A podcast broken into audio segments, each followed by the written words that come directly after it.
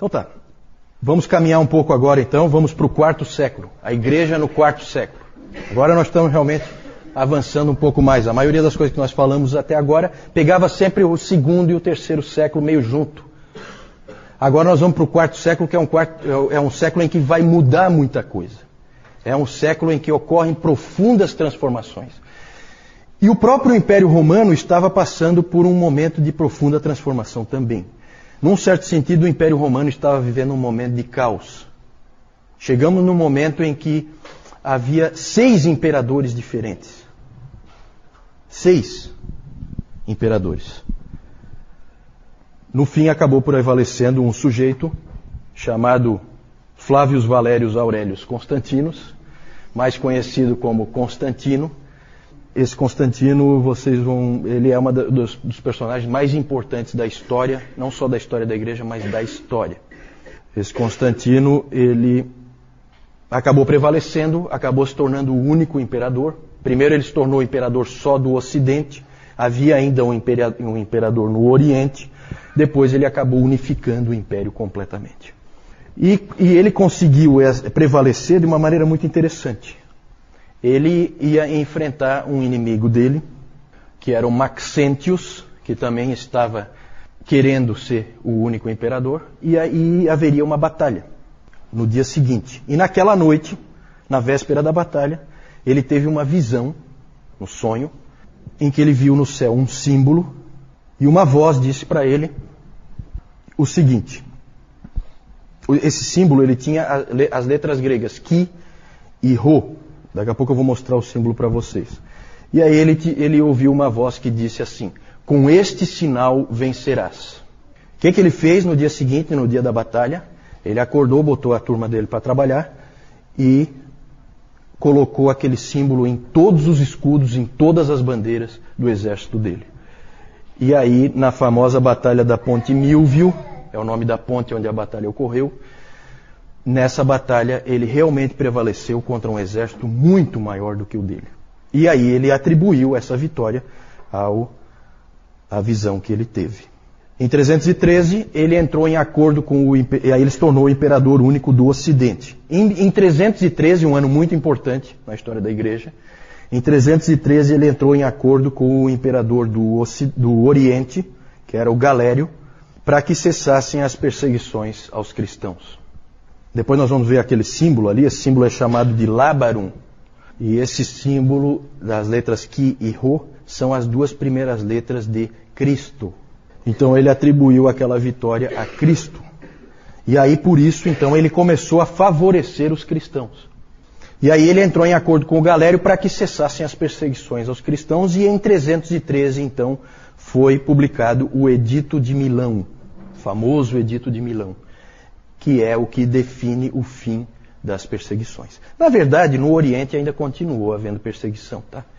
É, o, o Galério assinou, mas não Acho que ele não estava tão afim de cumprir assim e acabou continuando a perseguição. Inclusive os mártires de Sebaste, se não me engano, foi no ano 320 que eles morreram. É, por isso que as perseguições ali a gente coloca de, do ano 60 até o ano 320.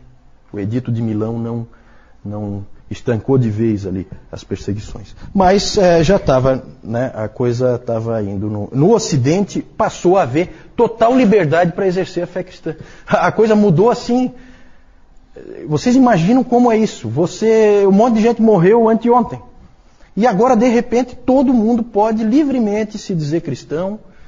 É uma transformação brutal. Uma coisa assim que muda tudo. No ano 324, Constantino acabou tomando o controle do império inteiro. E aí ele levou a, a capital do império para uma outra cidade. Deixou de ser Roma, a capital do Império Romano. Para onde que ele levou? Quem sabe? Para Constantinopla. Como é que chamava a cidade? Porque Constantinopla foi ele que deu, né? Claro, humildemente, né? O nome da cidade não era esse. Como é que chamava a cidade? Bizâncio, isso mesmo, Francisco. É, ele levou para a cidade de Bizâncio e lá então ele reconstruiu a cidade, claro, para ficar à altura do imperador, construiu um monte de monumentos, aquela coisa toda, e é, chamou a cidade de Constantinopla. É, quem, quem já viu Constantinopla num mapa, hoje é Istambul, né? você vai ver que ela é extremamente estratégica, porque ela fica no ponto de encontro da Ásia com a Europa. E ele e o grande inimigo dos romanos naquele tempo eram os persas. Os persas que vinham do Oriente. Então ele estrategicamente levou, como ali havia muito problema, ele levou a sede do império mais para o Oriente. E isso aí vai ter consequências para a igreja, tá? Tudo tem consequências. Já vamos ver isso aí. Fato, até a mudança de Roma para Constantinopla vai afetar a igreja profundamente. A pergunta é a seguinte: Constantino era um cristão? Isso aí é difícil de dizer. Ele, ao longo da vida dele, ele sempre viveu uma vida que se poderia dizer subcristã. Né? A vida dele não, não correspondia à fé que tinha. Evidentemente que ele não era disciplinado como o povo comum, porque ele era o imperador e todo mundo era grato a ele. E aí nós vamos ter figuras como esse Eusébio de Cesareia, que. Bom, depois eu falo do Eusébio. Ah, mas ele, ele sempre foi confuso no seu entendimento da fé. Ele dizia que Jesus Cristo tinha salvo ah, ele dos seus pecados, mas ah, ele sempre interferia na igreja. Quando ele dava um palpite, normalmente era errado. Ah, então o entendimento dele era, era precário. Ele originalmente era um adorador do deus Sol, como, como geralmente as tropas romanas eram. Então ele é difícil dizer. Ele na verdade nunca se batizou. Ele foi batizado só no ano da sua morte. Então é deixar para a última hora. Talvez também por causa daquele pensamento, sabendo que ele não vai cumprir nada mesmo. Então vamos deixar para lavar os pecados dele na última hora, quando ele não puder mais cometer. Eu acho que isso aí a igreja já tratou de fazer assim, porque viram que ele. Né, ele tratava os seus inimigos com extrema crueldade, não foi diferente dos outros. Né? Só que agora os cristãos não são mais os inimigos. Então, então os cristãos escaparam. Né? Uma coisa a gente pode dizer com certeza: se ele era cristão ou não, a gente não sabe direito. Mas uma coisa é clara: Constantino não somente tolerou a fé cristã, mas ele fez de tudo para fortalecê-la. Constantino auxiliou de todas as maneiras que ele podia a fé cristã. Algumas coisas que ele fez. Ele livrou todos os oficiais das igrejas, os presbíteros, é, de qualquer tipo de trabalho. Eles passaram então a, a, a, se dedicar somente à igreja. Passou a ser então a ideia do clero é, profissional. Eles passam a viver do fato de serem presbíteros. Uma coisa que ele trouxe e que continua vigente no Império Romano atual, né, porque o Império Romano parece que não acabou, na verdade nós continuamos com as mesmas, as mesmas coisas que foram implantadas pelos imperadores estão aí, como por exemplo nós aqui hoje. Foi ele que instituiu que o domingo, o dia do Senhor, é um dia livre. Ninguém deve trabalhar nesse dia. Se nós estamos aqui hoje, e a gente não precisa vir no canto do galo, né, Moisés? Senão nós teríamos que vir aqui, quatro da manhã, na hora do banho de rio, né, João? Nós teríamos que estar aqui para o culto e depois nós íamos, cada um para o seu local de trabalho. As crianças iam para a escola e assim seria, não fosse esse sujeito. Isso continua vigente em todos os países que foram cristianizados, certo? É, foi ele que implantou isso, com a sua autoridade, com o seu poder. que mais? Ele começou a construir as grandes igrejas, as grandes catedrais. Então, todas aquelas grandes igrejas, a ideia vem dele. Ele tinha poder para isso, tinha força para isso, tinha recursos para isso. E aí, ele foi quem introduziu esse tipo de coisa. E na mesma época de Constantino viveu um sujeito importante, esse aí, Eusébio de Cesareia, também é considerado um pai da igreja. Lembram que eu já falei dele, porque foi ele que escreveu, ele é considerado o pai da história da igreja, porque ele escreveu o livro História Eclesiástica, é, que conta várias histórias lá dos cristãos primitivos. Dizia-se de Eusébio que ele era tão erudito que ele sabia tudo o que havia para se saber. Eu acho que é um pouquinho de exagero aí, mas ele certamente foi um teólogo também, e ele introduziu uma coisa que depois começou a se chamar de a teologia oficial. Porque ele pegou esse momento histórico E aí é o perigo de você interpretar a providência de Deus. É sempre perigoso. Ah, porque aí fica na cabeça assim: olha só o que aconteceu, o imperador se converteu ao cristianismo. Quem é que esperava isso? Depois de anos e anos de perseguição, 250 anos de perseguição, o imperador se converte ao cristianismo. Quem é que podia esperar uma coisa assim? Deus está fazendo alguma coisa. É isso que passa na cabeça. Mas o que ele está fazendo? E aí você começa a interpretar. E aí eu falei no domingo passado é aquela questão da dificuldade de você pegar a história da igreja, a dificuldade é interpretar o que está acontecendo. E o Eusébio resolveu interpretar. E olha como é que ele interpretou uma frase dele aqui. Constantino foi elevado por Deus para ser o vice-regente de Deus. Constantino é o representante de Deus na terra. Por isso que Eusébio é considerado naquela, naquela classificação de Nibur que eu mostrei no, no domingo passado, sobre a cultura, cristianismo e cultura, ele é considerado o, o que encaixa no Cristo da cultura. Por quê? Porque o Império Romano é o reino de Deus na terra. É assim que ele pensava. Certo? Isso aí tem uma série de reflexos, tá? Claro que toda essa, toda essa ideia, toda essa noção vai ser fortemente atacada depois por Agostinho no Cidade de Deus, no livro dele. Essa ideia de que é o reino de Deus na terra, que é o Império Romano. Não, não, isso aí tudo ele vai derrubar. Mas o Eusébio veio com essa ideia aí. E aí, com Constantino, começa uma nova era na história da igreja que vai durar mil anos a era de Constantino. Toda a influência dele vai se fazer sentir ao longo desse tempo. Uh, começam a ocorrer coisas positivas. Na verdade, os valores cristãos começam a prevalecer no império. Aquela história de você jogar o filho fora, ah, ah, crime. Opa, não, não, não. Agora o império é cristão. Não existe, isso aí acabou. Jogar o filho ali na calçada? De jeito nenhum. Então é, começou a haver esse tipo de coisa. Valores cristãos foram se impondo na sociedade. O domingo foi estabelecido como um dia livre, em que, em que deveria haver dedicação para o Senhor. E é interessante, gente, uma coisa que, que eu já refleti bastante sobre isso, porque o David Calhoun ele levanta isso aí, e é, é realmente interessante. O que aconteceu nesses primeiros 500 anos é que você veio de uma sociedade totalmente pagã, um mundo, vamos falar de mundo. Né? Você vem de um mundo totalmente pagão e esse mundo vai se tornando cristão. Cristão, entendam cristão de uma maneira ampla, tá? Quando a gente fala cristão, não é a cristão nascido de novo. Não, não. Cristão de uma maneira ampla, certo? Cristo como o rei, essa visão você, vê, você tem isso acontecendo, vem do paganismo para o cristianismo. Dali para frente, tudo é cristão. O cristianismo vai, vai se fazer sentir ao longo de toda a história, até chegar nos últimos 500 anos. Aí o Calhoun fala que é um efeito espelho, né? Porque nos últimos 500 anos, de 1500 até o ano 2000, e até hoje, nós vemos o contrário acontecendo o mundo passa a, depois de, depois de mil anos, o mundo passa a progressivamente deixar de ser cristão e passa a voltar a ser pagão. Nós estamos vivendo isso hoje. Será que é à toa que você hoje tem o aborto defendido livremente? O homossexualismo voltando com tudo? Ah, não que não houvesse perversões sexuais ao longo desse tempo todo? Claro que sim, mas tinha que ser uma coisa de alcova, escondida.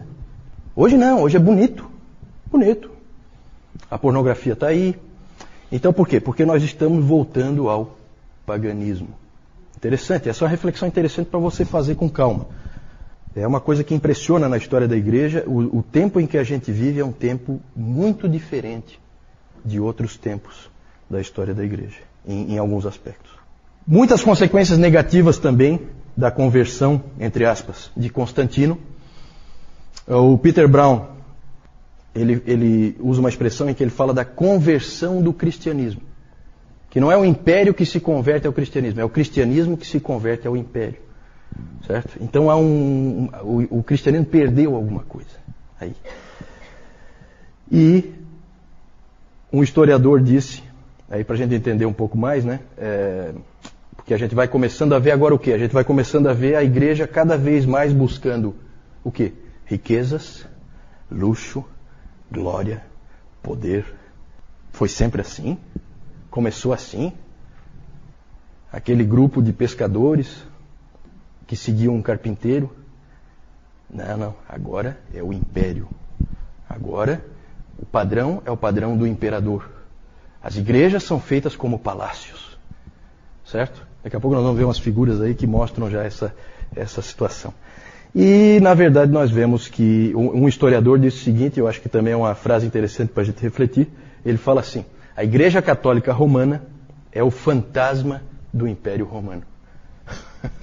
o Império Romano acabou, mas no catolicismo romano você tem todos aqueles elementos ali sobrevivendo, né, numa coisa assim meio, meio fantasma mesmo mas é, tudo ali vai, vai se construindo. O que outras consequências, por exemplo, aí eu não sei, alguns vão dizer que foi ótima, isso que eu vou falar agora, que foi uma coisa ótima, e outros vão dizer que foi péssima. O que? Conversões em massa. Por que será? Gente, agora ser cristão é fácil e é extremamente vantajoso. Ah, agora é exatamente. Agora é maravilhoso ser cristão. Então você tem centenas de milhares de conversões ao cristianismo, como nunca se viu. Impressionante. O que é um imperador, né? O imperador é um grande evangelista de massas. Né? é, né? é, gente, essa coisa assim de evangelismo em massa tem que tomar cuidado, porque há conversões e conversões, né? É, tem que tomar um pouquinho de cuidado. E é claro que com, depois de Constantino surge uma coisa que antes não existia Existiam heresias, existiam gente que entendia as coisas erradas, mas não existia uma coisa chamada nominalismo. O que é nominalismo? Cristão nominal, cristão só de nome, que não tem compromisso nenhum com Cristo, não tem compromisso nenhum com a fé cristã. Mas vai à igreja todo domingo, certo? E vai sempre prestar aquele, aquela reverência verbal a um Deus que na verdade ele não adora, ele não está nem aí, porque para ele é interessante e aí a gente vê de novo o fantasma do Império Romano né, no, no, no que a gente vê normalmente no catolicismo romano. Pode seguir aí. Eu não vou gastar tempo aqui, mas eu acho que a gente não pode deixar de falar para a gente não passar a ideia de que a igreja só existia no Império Romano. Tá? A igreja fora do Império, no quarto século, o que, que nós temos ali? Na Ásia, o centro da igreja, a igreja mais forte na Ásia, está na Pérsia. Existia uma igreja forte, fora do Império Romano, lá na Pérsia.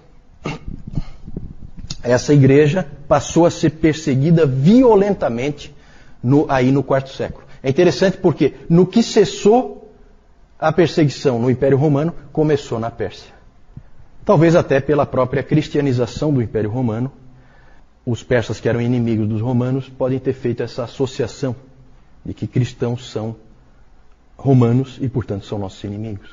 E aí houve uma das maiores, talvez a maior perseguição que já ocorreu em massa, né, perseguição em massa da história da igreja. Existem estimativas de que 190 mil cristãos persas tenham sido mortos nessa grande perseguição no quarto século na Pérsia. Isso é bem mais do que todos os mortos nos 250 anos de perseguição no Império Romano. E o interessante é que esses cristãos ali da Pérsia normalmente foram bem mais fiéis do que os cristãos lá do Império Romano. Eles é, apostataram muito menos, foram muito mais fiéis, na média. Claro que a gente conhece poucas histórias, porque nós temos registros principalmente do Império Romano. De novo, aquela seletividade, a gente só consegue contar o que a gente tem. E o que a gente não tem é um problema. Na África também, fora do Império Romano, alguns lugares na África eram Império Romano, como nós já vimos. O norte da África todo, Tertuliano era africano, Agostinho era africano, o Cipriano era africano, você tem um monte de gente ali. Então todo o norte da África ali é Império Romano. O Egito é Império Romano. Mas mais para baixo ali do Egito, você tem o reino de Axum, que é a Etiópia, hoje é a Etiópia, que não é Império Romano. E você tem mais para baixo ainda, mais a sul, você tem a Núbia, que hoje é o Sudão, aquela região ali onde é o Sudão. esses países aí foram cristianizados. São, são histórias interessantes, a gente não tem tempo para ficar vendo, né? mas é muito bacana. Ah, os, a Etiópia, a igreja etíope, devia a sua origem ao, ao que eles chamavam de os nove santos. Os nove santos são nove missionários que vieram da Síria. Então é bacana essa coisa mundial, né? Nove missionários da Síria vieram e evangelizaram um país inteiro, um reino inteiro que é esse reino de Axum. A, a Núbia também foi, aí eu não sei exatamente quem é que alcançou, mas também havia cristianismo ali. Na Etiópia persiste essa igreja até hoje, é uma igreja separada, né? ela, é uma, ela tem uma história separada, ela é diferente. Na Pérsia também existe essa igreja. Vocês lembram daquele, vocês lembram na época da guerra do Iraque que se dizia lá vinha aquele Tariq Aziz, ele vinha fazer um pronunciamento e ele não era muçulmano, ele era cristão, certo? Só que ele não é um cristão evangélico ou católico ou nada disso. Ele é cristão dessa igreja da Pérsia, lá do, sabe? É uma igreja completamente à parte. Ela não passa pela história que nós passamos. Então, é diferente. Na, a, a, igreja na Núbia foi praticamente destruída, desapareceu. Né? É, ali houve principalmente perseguição da parte dos judeus. Ah, volta, volta só um pouquinho aí, eu só quero falar mais uma coisa. A ida de Constantino, eu falei antes que a ida de Constantino para Constantinopla, ele sai de Roma, leva o império, a sede do império, para Constantinopla. Mais ou menos como o Juscelino, que levou a capital, que era Rio de Janeiro, levou para Brasília. Então aconteceu uma coisa parecida no Império Romano, só para comparar. E isso aí fez com que em Roma que era a grande cidade, gerasse um vácuo, um vácuo de poder. Né? Ali sempre foi a sede de poder e agora ficou assim. Tinha lá um, um, um sub-imperador, mas não, não era a mesma coisa. Ficou assim uma, uma, uma carência ali daquela cidade de poder, de, um, de ter ali um, alguém que fosse realmente poderoso. Adivinha quem que ocupa esse vácuo? O que, que vocês acham? Quem? O Papa, né? O Papa. É. Aí o bispo ali, bispo é pouco, né? Bispo tem em toda a cidade. Isso é coisa pequena. Isso é coisa para qualquer um. Né? Então é, começam a acontecer essas coisas interessantes aí, tudo tem uma explicação histórica. Pode passar? Só aqui rapidamente, esse aqui é o Labarum, né? aquele símbolo. Aqui é, o, é um quadro, evidentemente, do Constantino. Lá no cantinho está o Labarum. Então ele vendo, com este sinal vencerás. Lá um, a batalha da Ponte Milvio, né, como o artista simbolizou, com uma ajuda de anjos e tal. Tudo isso aí é só arte, né? Pode passar? Aí nós já vemos a, a influência né, do império sobre a igreja, aquilo que o, o Peter Brown chamou de conversão do cristianismo. O cristianismo se convertendo a alguma outra coisa que não é cristianismo. A gente vê, por exemplo, como é que começa a ser a ceia. Certo? cálice de ouro, bandeja de ouro cravejada de pedras preciosas, certo? Olha só, né? Aqui o, esse símbolo aí ó, da época, né? Você tem Jesus Cristo entregando uma chave para quem? Para Pedro e entregando um estandarte para quem? Constantino. Constantino, né? Teologia oficial. Um sarcófago de um cristão certo? Quanto é que vocês acham que custa para você contratar um artista para fazer todo esse entalhe aqui, certo? Né? No teu leito de morte. Então começou essa coisa: luxo, pompa, riqueza, poder. Entrou na igreja. Vamos lá. Esse é o Eusébio de Cesareia, só, claro, simbolizado aí por uma figura. Vamos lá. Vamos falar agora, trocando alguma dúvida aí, nessa questão do quarto século? Hum, não sei. A pergunta é se consta na batina dos padres esse símbolo ali, o lábaro. Pode ser, eu, não, eu até vou investigar isso aí. Pergunta interessante. Vamos ver. A pergunta da Jussara é sobre a igreja ortodoxa, como é que, em, em que, em que pé que está essa história de igreja ortodoxa, a igreja oriental, né? Na verdade, ainda é uma igreja única, mas começam a haver traços aí de problemas. A igreja oriental, ela é diferente, ela já tem características diferentes, cult diferentes, culturalmente ela é diferente, mas aqui o próprio fato do imperador ir para Constantinopla, ou seja, ele ir para o Oriente, certo? Ainda mantém uma boa unidade, certo? Ainda não é o momento em que elas vão se separar. Na verdade, há um prestígio ao patriarca de Constantinopla pelo fato do imperador agora estar ali, na cidade dele, e não mais em Roma. Certo? Ele veio para o Oriente. Né? Então, aí, nós vamos falar bastante tá, da Igreja Ortodoxa, né, um pouquinho mais para frente. Tá?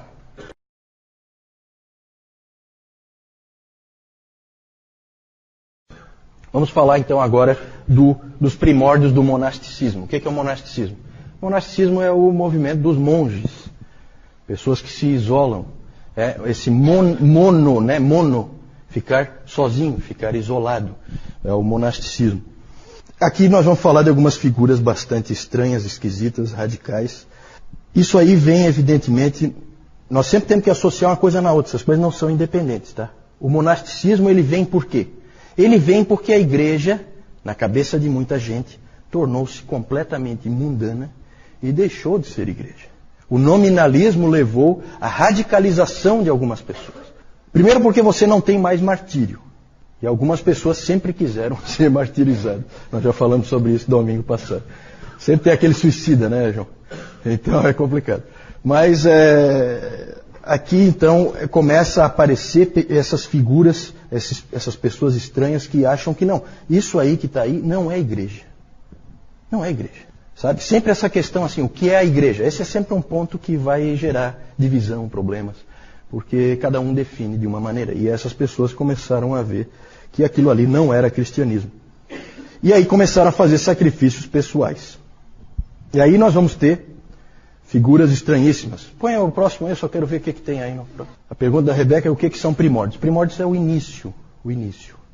Né? É, é, o, é os primeiros traços ali de monasticismo. Nós vamos falar de umas figuras estranhas, como por exemplo Simeão o Estilita. Já ouviram falar de Simeão o Estilita?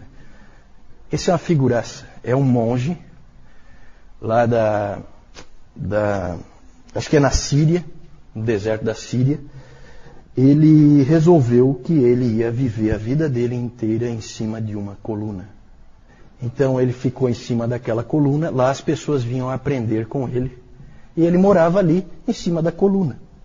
Vocês sabem o que é um estilita? Não confundam com estilista, que estilista é outra coisa. Tá?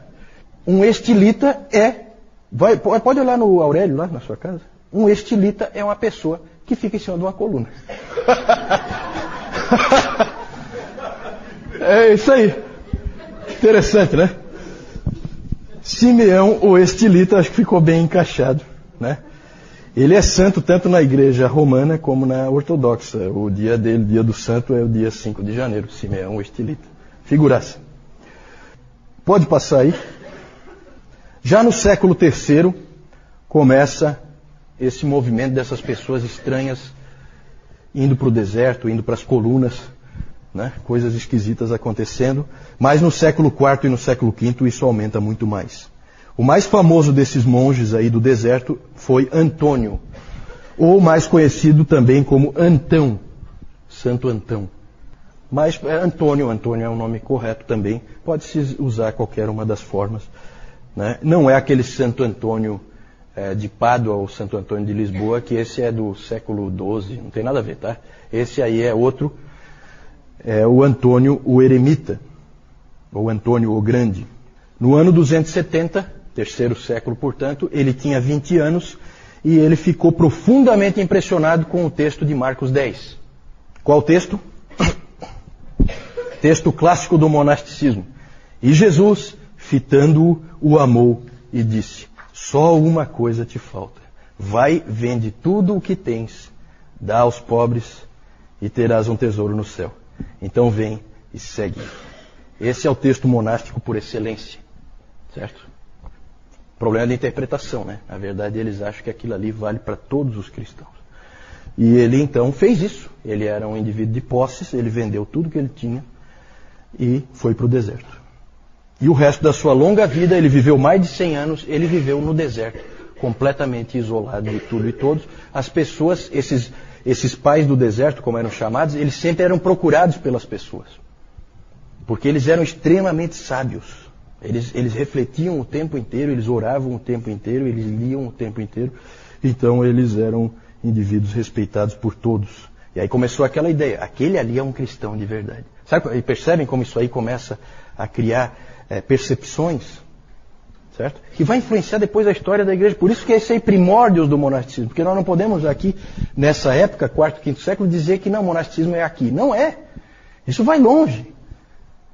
Uma, é, aí tem frases de Antônio, né? Antônio disse, por exemplo, aquele que, aquele que se assenta em solidão e quietude escapou de três guerras: ouvir, falar e ver. Entretanto, contra uma coisa ele continua lutando: o seu próprio coração. Porque ele era, ele continuava com as mesmas tentações, apesar de estar distante. Então, ouvir, ver e falar, ele, essas tentações ele não tinha mas ele continuava tendo tentações que vinham de dentro do coração dele. Com o tempo, se identificou os oito demônios inimigos da vida monástica. Demônios é uma maneira de dizer. Né? É... Glutonaria, pensamentos sexuais, amor ao dinheiro, tristeza, ira, preguiça, vanglória e arrogância. Mais tarde isso aí foi adaptado e passou a ser os chamados Sete pecados capitais. Por que capitais, hein? O que significa capital? Principais? Não, mortais. Mortais. Né? Os sete pecados capitais. Até hoje tem essa crença aí, né, na, na, em toda a estrutura do catolicismo romano, de que você tem os pecados veniais e os pecados mortais. Veniais são pecadinhos, assim, para eles, né, que não são mortais. Estranho. Isso aí não tem base bíblica nenhuma.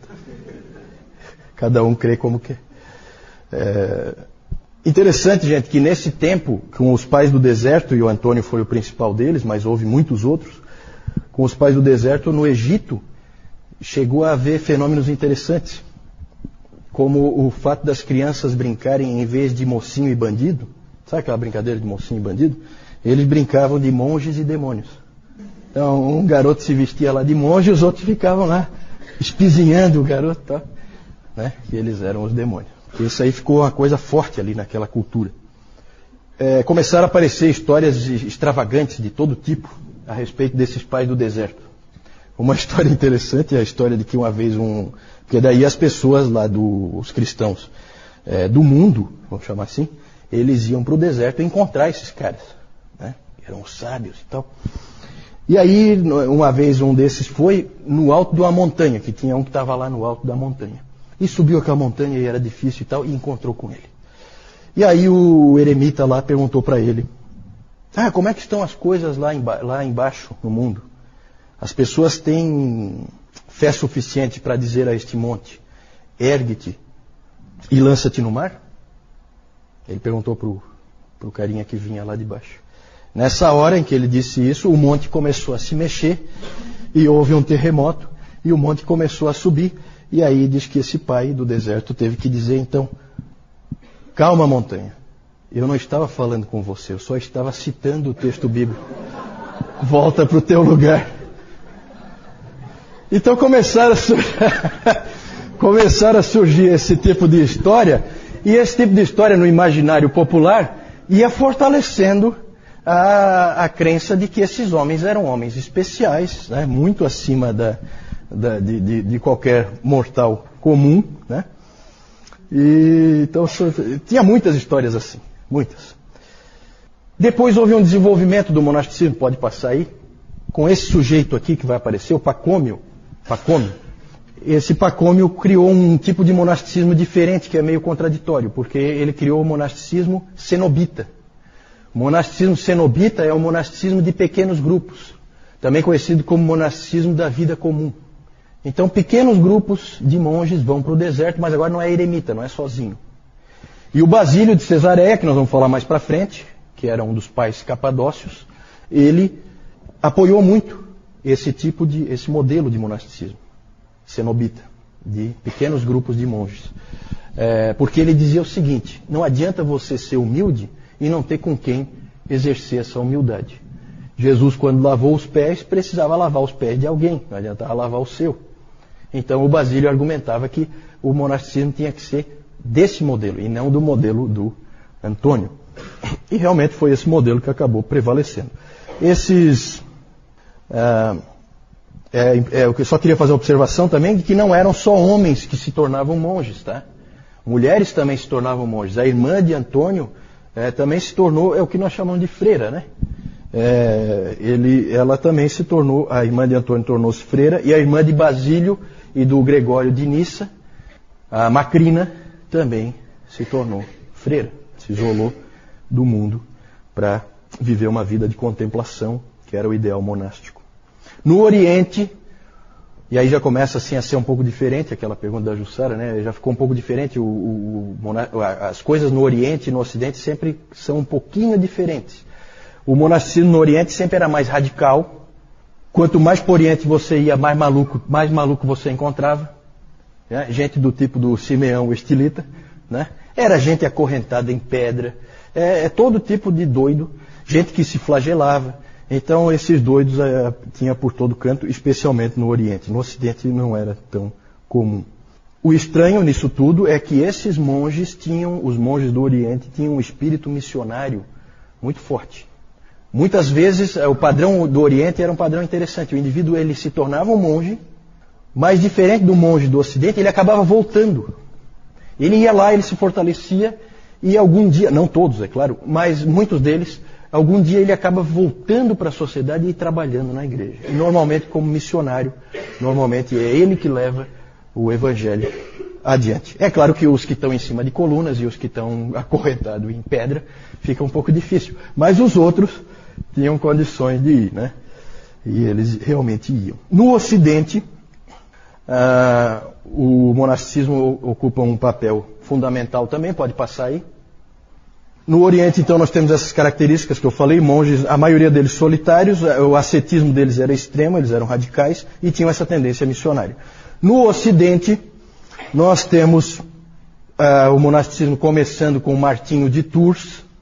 Esse Martinho era um soldado e ele, uma vez cavalgando, ele encontrou no caminho um mendigo que estava congelando de tanto frio.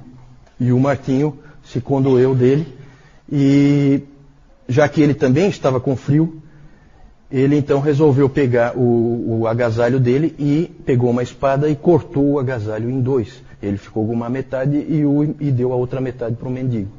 Naquela noite ele teve um sonho em que ele sonhou com Jesus Cristo vestindo aquela metade que ele tinha dado para o mendigo. Aquilo produziu, e agradecendo a ele. E aquilo produziu nele um efeito tremendo. Marcou a vida dele, aquele sonho que ele teve.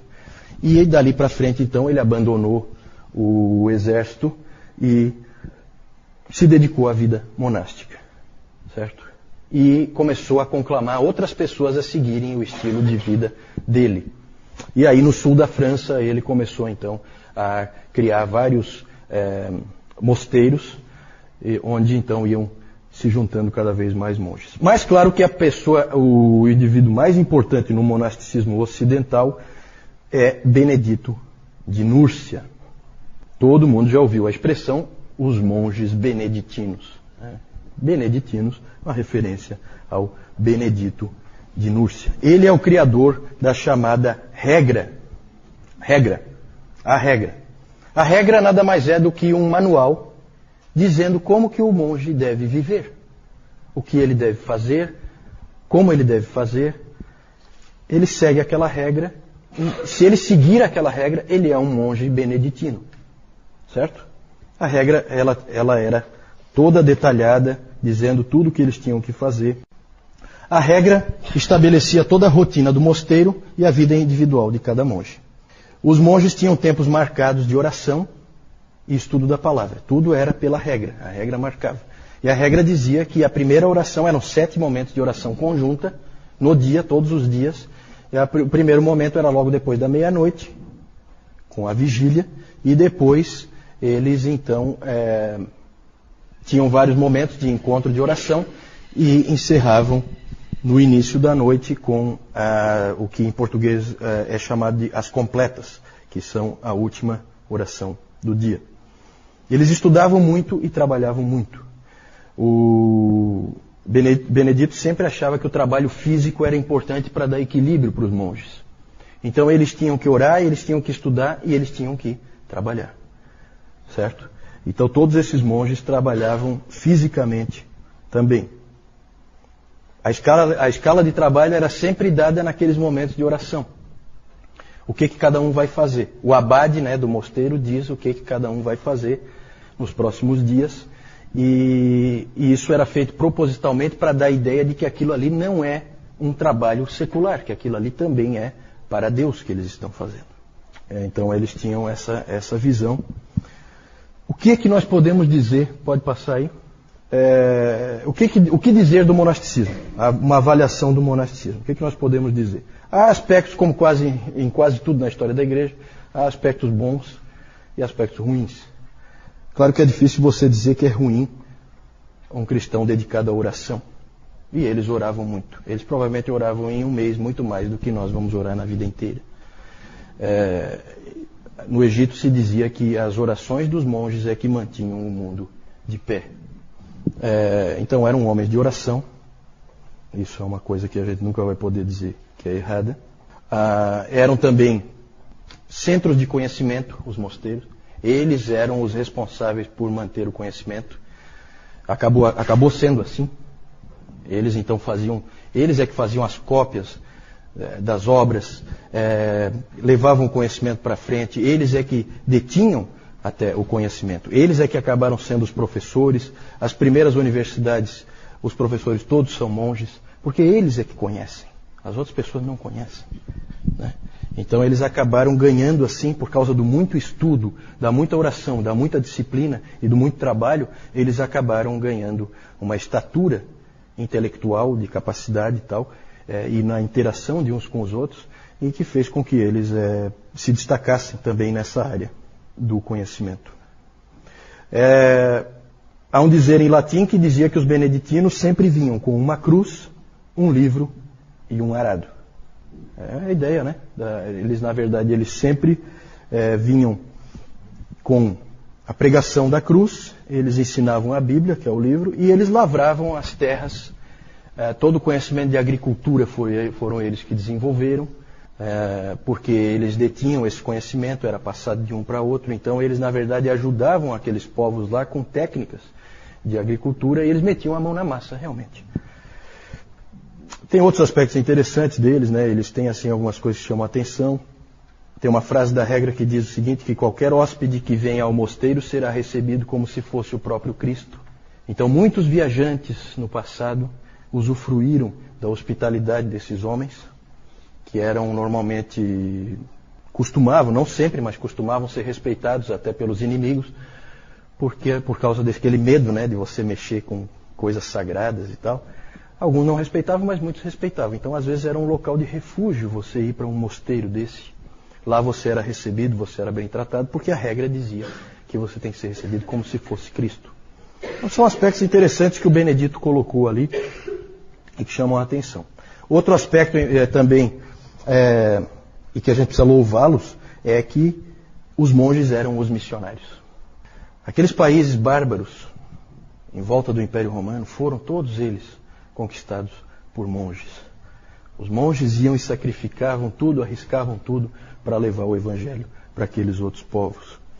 Então isso também é uma coisa que a gente não pode negar. Um outro aspecto que é bom e mal ao mesmo tempo é a separação do mundo. Por um lado, eles serviram para mostrar que cristianismo não é o Império Romano. Não é a mesma coisa.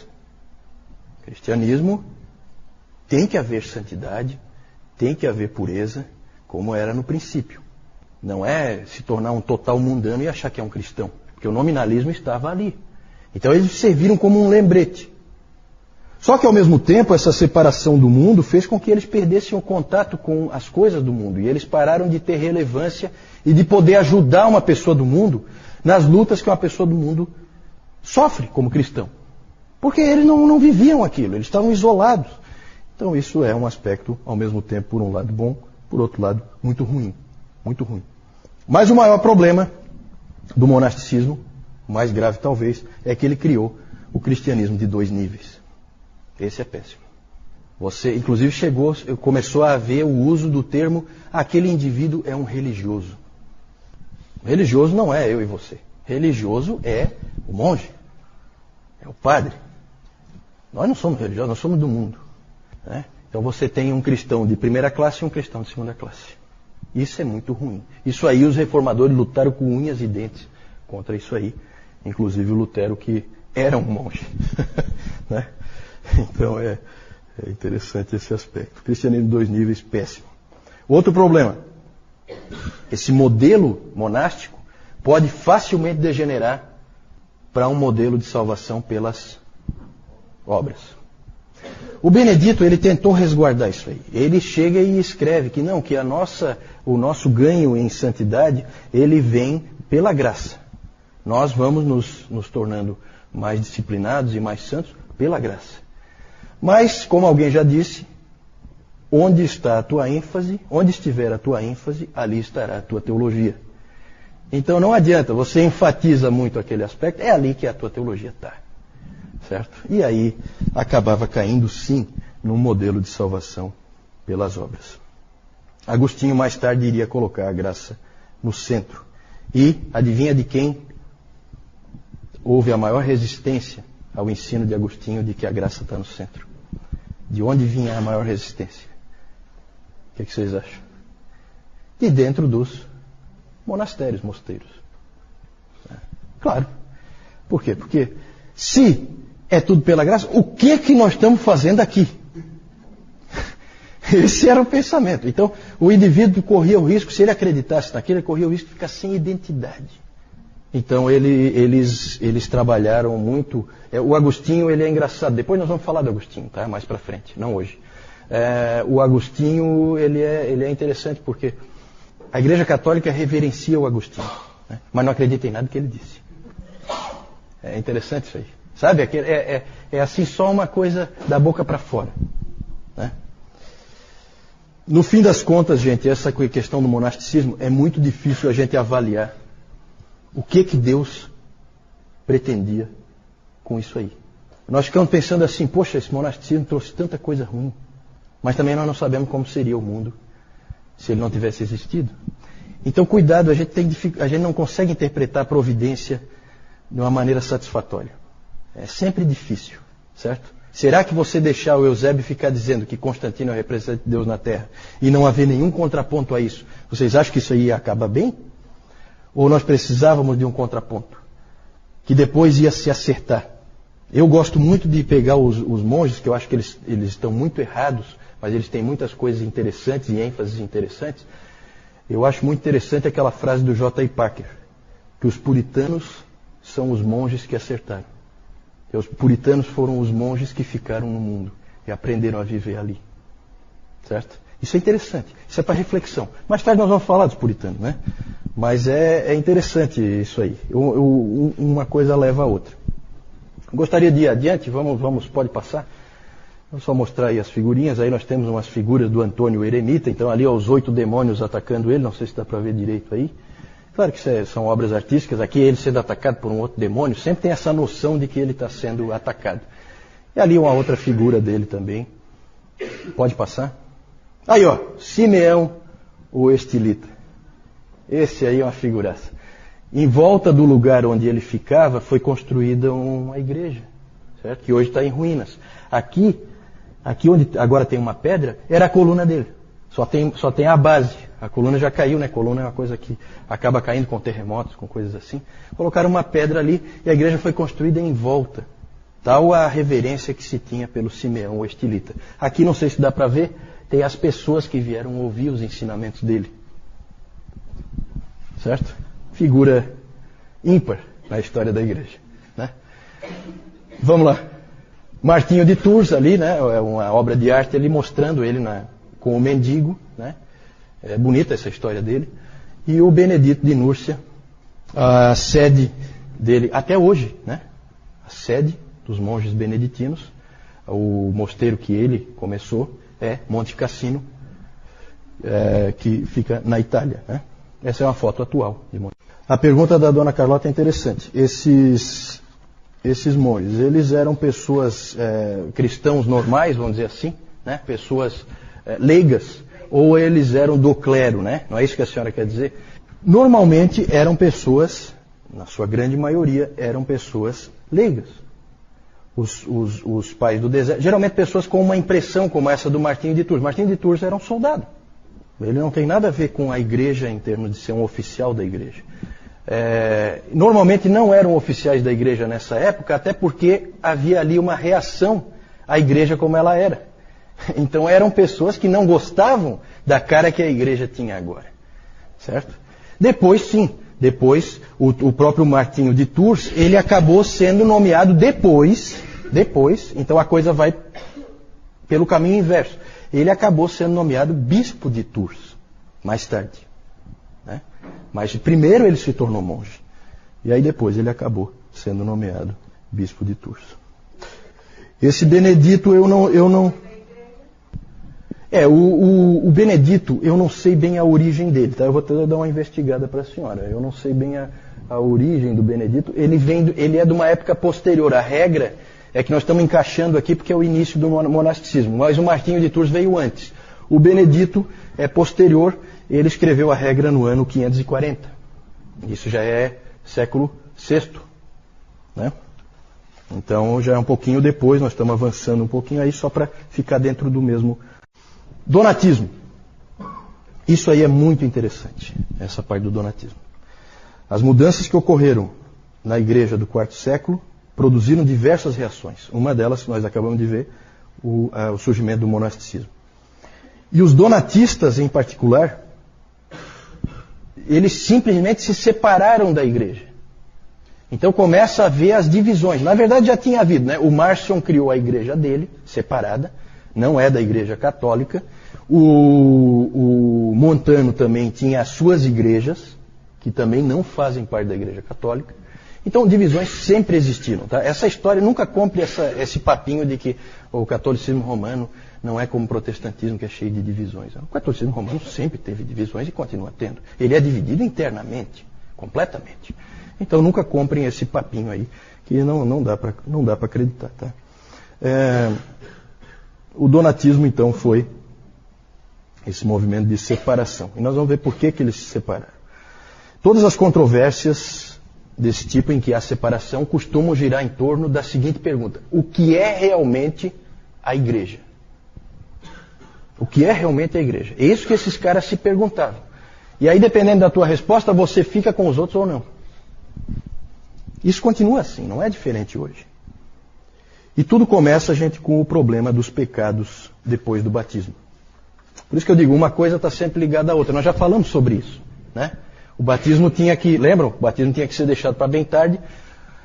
E assim se cria por causa do perigo de, do pecado que você comete depois. O pastor de Hermas, que era um dos livros que perigou de entrar, lembram? Perigou de entrar no cano. Esse livro, Pastor de Hermas.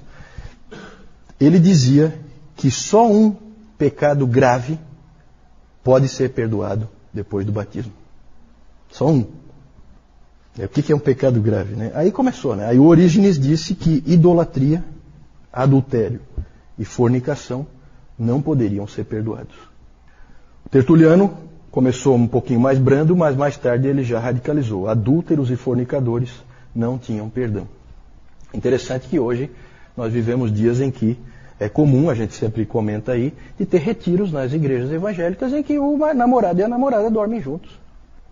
Seria bom eles conhecerem um pouquinho de história da igreja e ver que não se pensou sempre assim, que você pode brincar com esse tipo de coisa. Né? É, na verdade, é, se na opinião desses pais da igreja, que eram líderes das suas igrejas nas suas cidades, você comete um pecado desse tipo, desculpe, mas você está perdido para sempre. Não há mais perdão para você. Claro que isso aí levava a uma seriedade um pouquinho maior.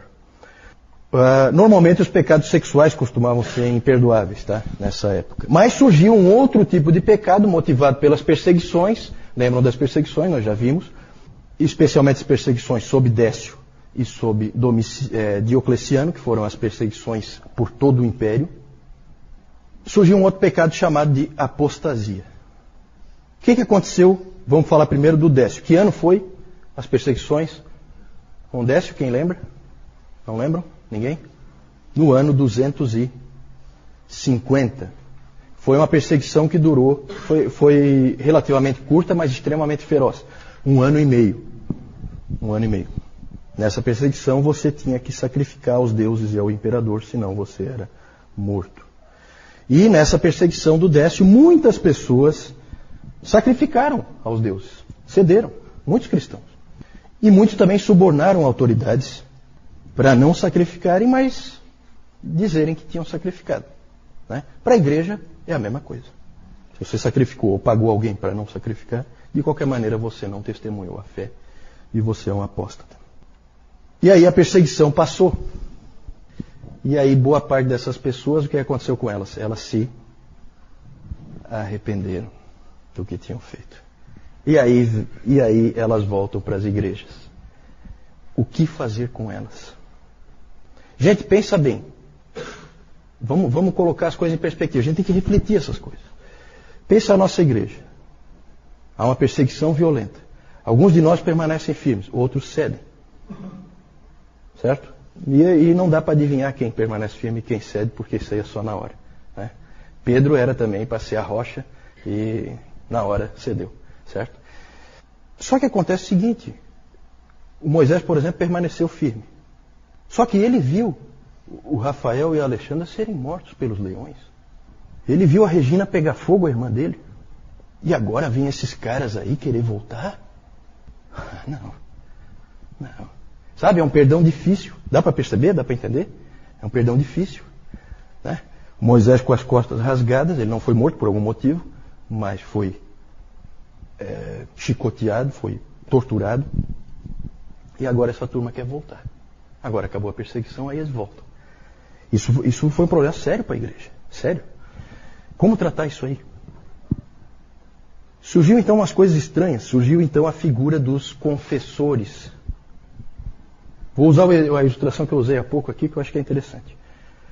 O que é um confessor? Confessor é um indivíduo que permaneceu firme, mas por alguma razão não foi morto. Na minha ilustração seria o Moisés. Os outros foram mortos, ele não. Mas ele ficou firme. É que a autoridade lá na hora resolveu não matá-lo, não sei, por algum motivo.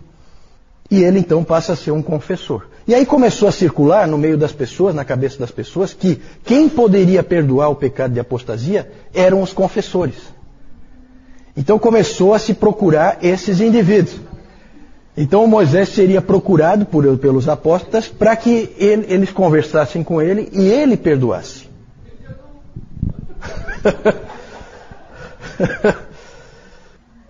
Muitas pessoas não se conformaram com isso, porque aí o Moisés, esse, esses confessores, eles eram reverenciados, eles eram heróis. A igreja via eles como heróis. Né? Claro que os que morreram também, mas aquele era um herói vivo. Né?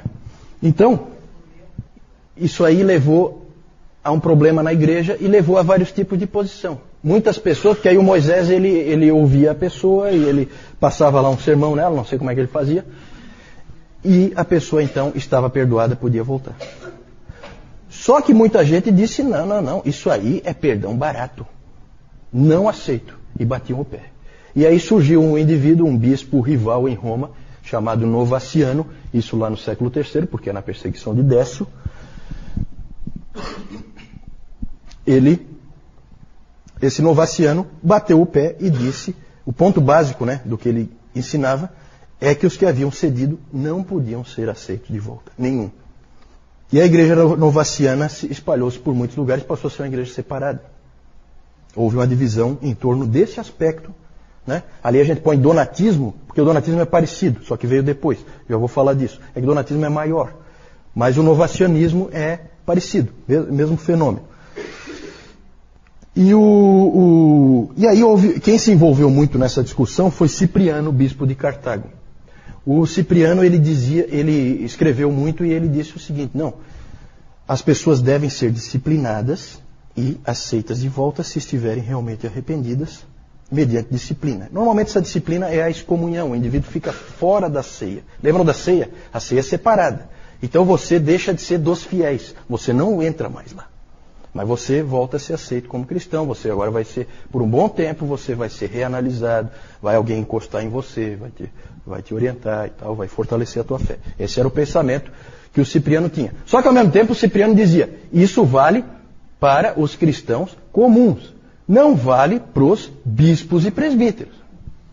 Bispo e presbítero tem que ser um homem espiritual. Se não é espiritual, se foi lá e sacrificou para deuses, ah, um abraço, até logo.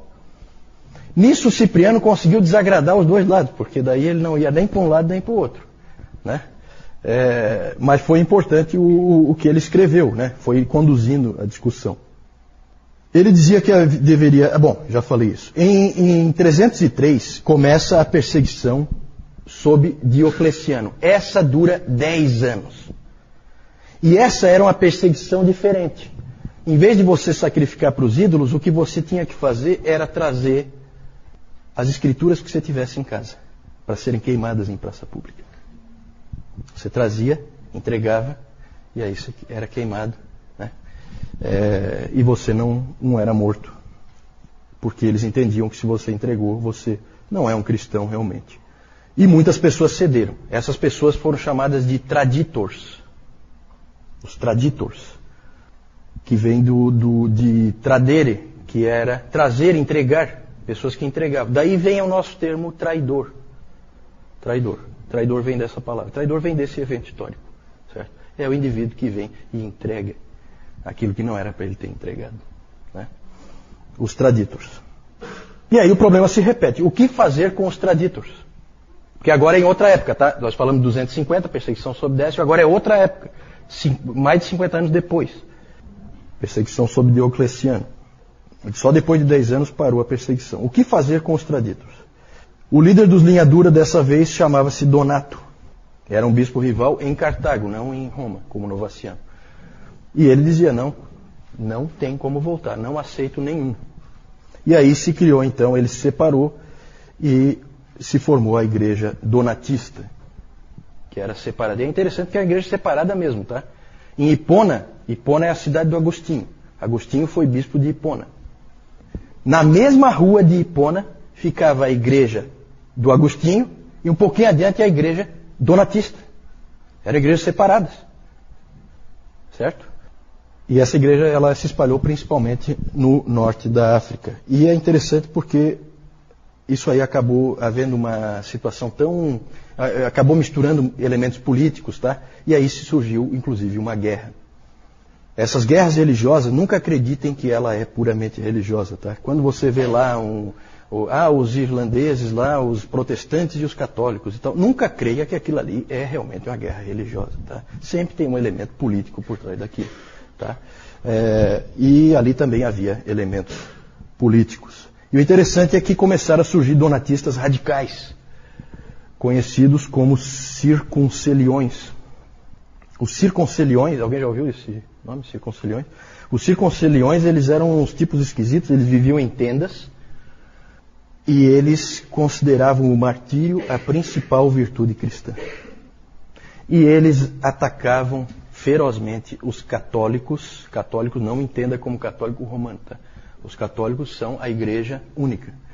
Ah, eles atacavam ferozmente os católicos, destruíam as igrejas dos católicos, matavam os católicos, eles eram violentos. É, só que muito fiéis ao Senhor, né? Porque é interessante que eles achavam que o Senhor tinha proibido de usar a espada. Eles achavam que na palavra proibia, por causa daquela coisa de embanhar a espada, que não era para eles usarem espada. Né? Então eles não usavam espada mas usava porrete, cacetete, tá? Coisas que o Senhor Jesus não tinha dito absolutamente nada a respeito. Certo? Então vocês imaginam como que era a situação ali. O Agostinho participou é, ativamente de. Pode passar isso, isso acho que. É... Isso aí mesmo, os traidores. É. Perseguição sobre Aí está errado, né? Não é Domiciano, é Diocleciano. Tá? Tem um erro aí. Isso. Pode voltar? O Agostinho, ele trabalhou ativamente contra o donatismo. Ele insistia que a igreja no mundo é uma igreja peregrina e que ela é como a arca de Noé. Dentro dela há animais puros e animais impuros. A pureza da igreja vem de Cristo e não dos membros dela. Isso Agostinho bateu muito nessa tecla e ele sonhava muito em ver a igreja de novo sendo uma só, porque a igreja dividida gerava todo tipo de problema, inclusive depois problemas em questão de batismo. Se você era batizado na igreja donatista, valia para a igreja, né? um se convertia para um lado, daí para o outro, e isso aí gerava todo tipo de problema. E o que aconteceu, para resumir a história, é que o donatismo acabou condenado em 411, num concílio que foi feito, um concílio menor que foi feito ali localmente, que foi convocado pelo imperador Honório na época, para resolver o problema. E aí ele foi condenado, o donatismo, e, e aí aconteceu uma coisa pela primeira vez na história que ia se repetir várias vezes. O donatismo foi condenado, e aí o imperador, pela força, obrigou todas as pessoas que estavam na igreja donatista a se converterem à igreja católica, certo? Então começa, começa esse fenômeno da conversão pela força, que ia aparecer dali para frente. Acho que é a primeira vez que isso aparece, tá? E depois isso vai aparecer um monte de vezes, inclusive aqui na colonização é, da América. Né?